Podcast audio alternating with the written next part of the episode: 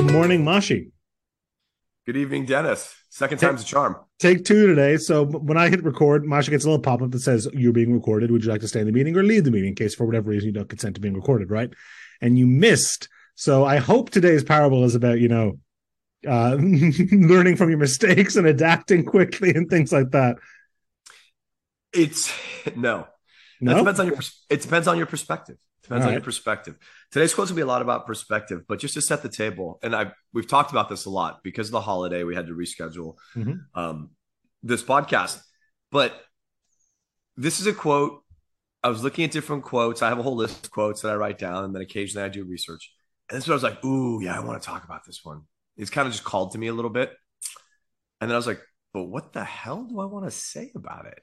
Right. I feel like a lot of the time when you present something, you have an idea, or you know, if not where it came from, what that means to you, what you want to talk about, or how you've like, you know, internalized it or how you've interpreted it.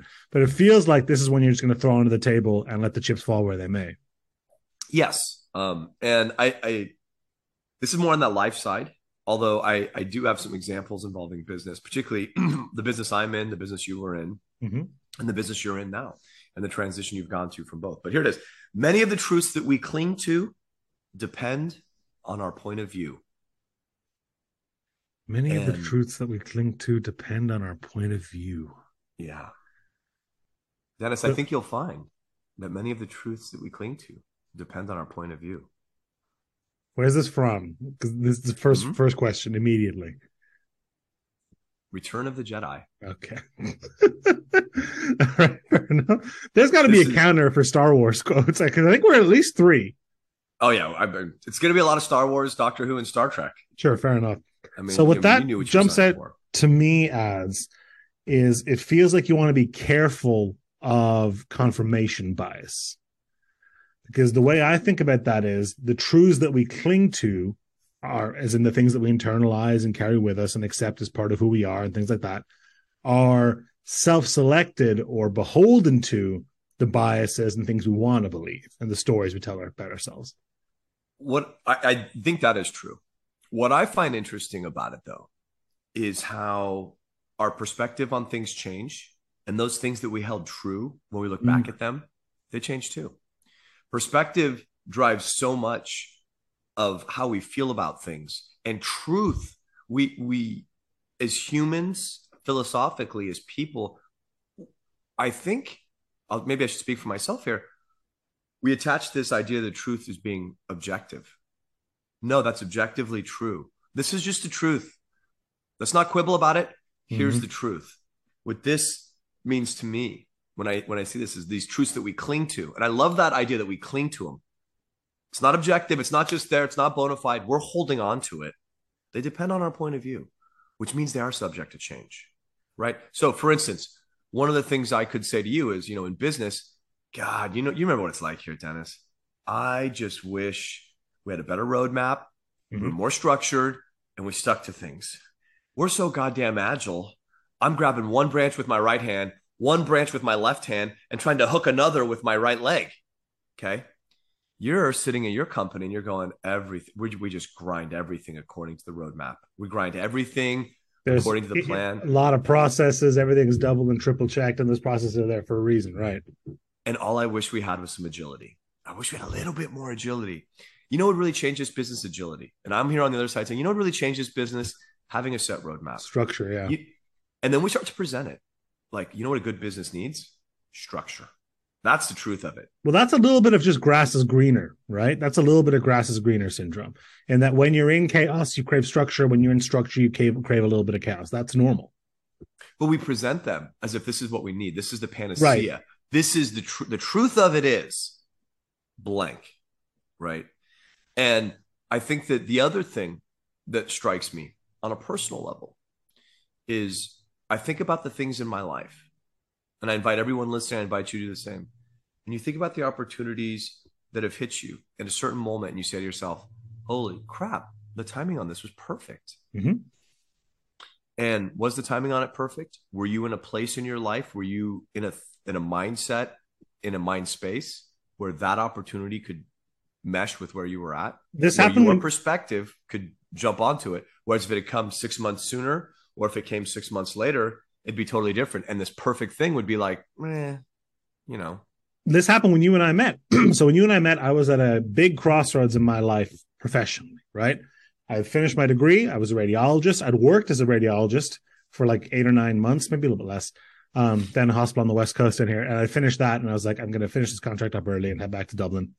And I was looking for work in a hospital here, and I was doing this YouTube channel on the side. And I got invited by Wizards to go out to this event, and I met you and John in Seattle in like a karaoke bar. And I can go like butterfly effect, all the different steps of it. There was one, you know, we'd gone to this bar before, you guys weren't there, and I was going to go back to bed, and one of the staff from Wizards of the Coast, um, Kristen, came up to me and was like, "Where are you going? Get in the car. We're going to this karaoke bar. Come on!" And I was, and there was I had a moment where I was like, "It's 11, It's like eleven thirty p.m. I'm tired. I got an early start tomorrow. I'm jet lagged. All this stuff." And I was like, "Screw it. Halfway around the world. Just go to the thing." If I hadn't gone to that bar, I never would have met you and John. I would have ended up working with you, et cetera, et cetera, et cetera. Yeah. I think there's a strong chance we might have drifted into each other in the end anyway, but mm-hmm. th- that was definitely a very pivotal moment for me. Um, but at the same time, I had applied on my end to two different master's programs, one in nuclear medicine and one in marketing strategy. Jesus. And hoping, you know, that look, well, I'll apply to both of these, one of which I was at the time much more qualified for than the other one. By the way, I was not qualified at all. Did you did you not get into nuke med? No, I got into both. Okay, okay, okay. I was not qualified for the business one at all on paper. Still are. Well, that's whatever.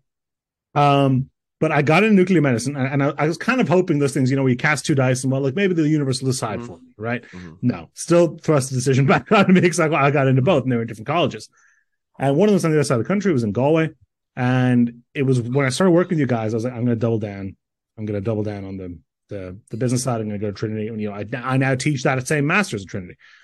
So I think you're right. I think it, it is tempting to think that things line up and the stars align, but really if you're open, I've talked about this before, if you open your heart to opportunity and you set your mind on something, the bar for those stars to align starts to get a lot lower. So, yeah.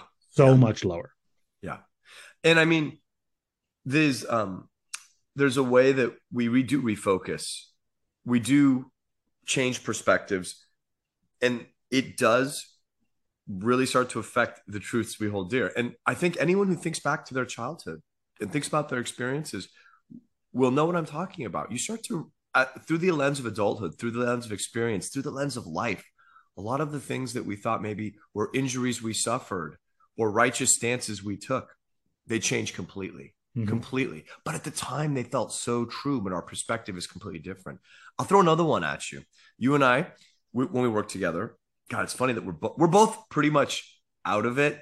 Me, much less so. But at a, there was a time where both our lives were driven by Magic the Gathering. Mm-hmm. That was our main product line. That's what we sold. We ran events for it.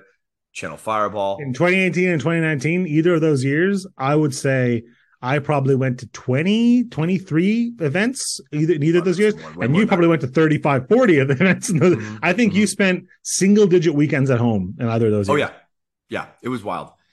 So we were driven by Magic the Gathering. We still keep up with it. Obviously, mm-hmm. we're still fans of it. Is Magic successful right now? Depends. Depends on what you mean. You can you, success is for, from a business perspective. Success is definable really in only one way, and that's just year over year revenue, maybe a EBITDA, but really it's really year over year revenue. And in that world, Magic the Gathering is probably the most successful it's ever been by probably no, a pretty healthy margin. No, probably for it. people who like you and me. I mean, you started playing Magic long before I did, but even me, I started playing ten years over ten years ago at this stage. The game has moved far from what I enjoyed from it and far from what I liked. Mm-hmm. So what?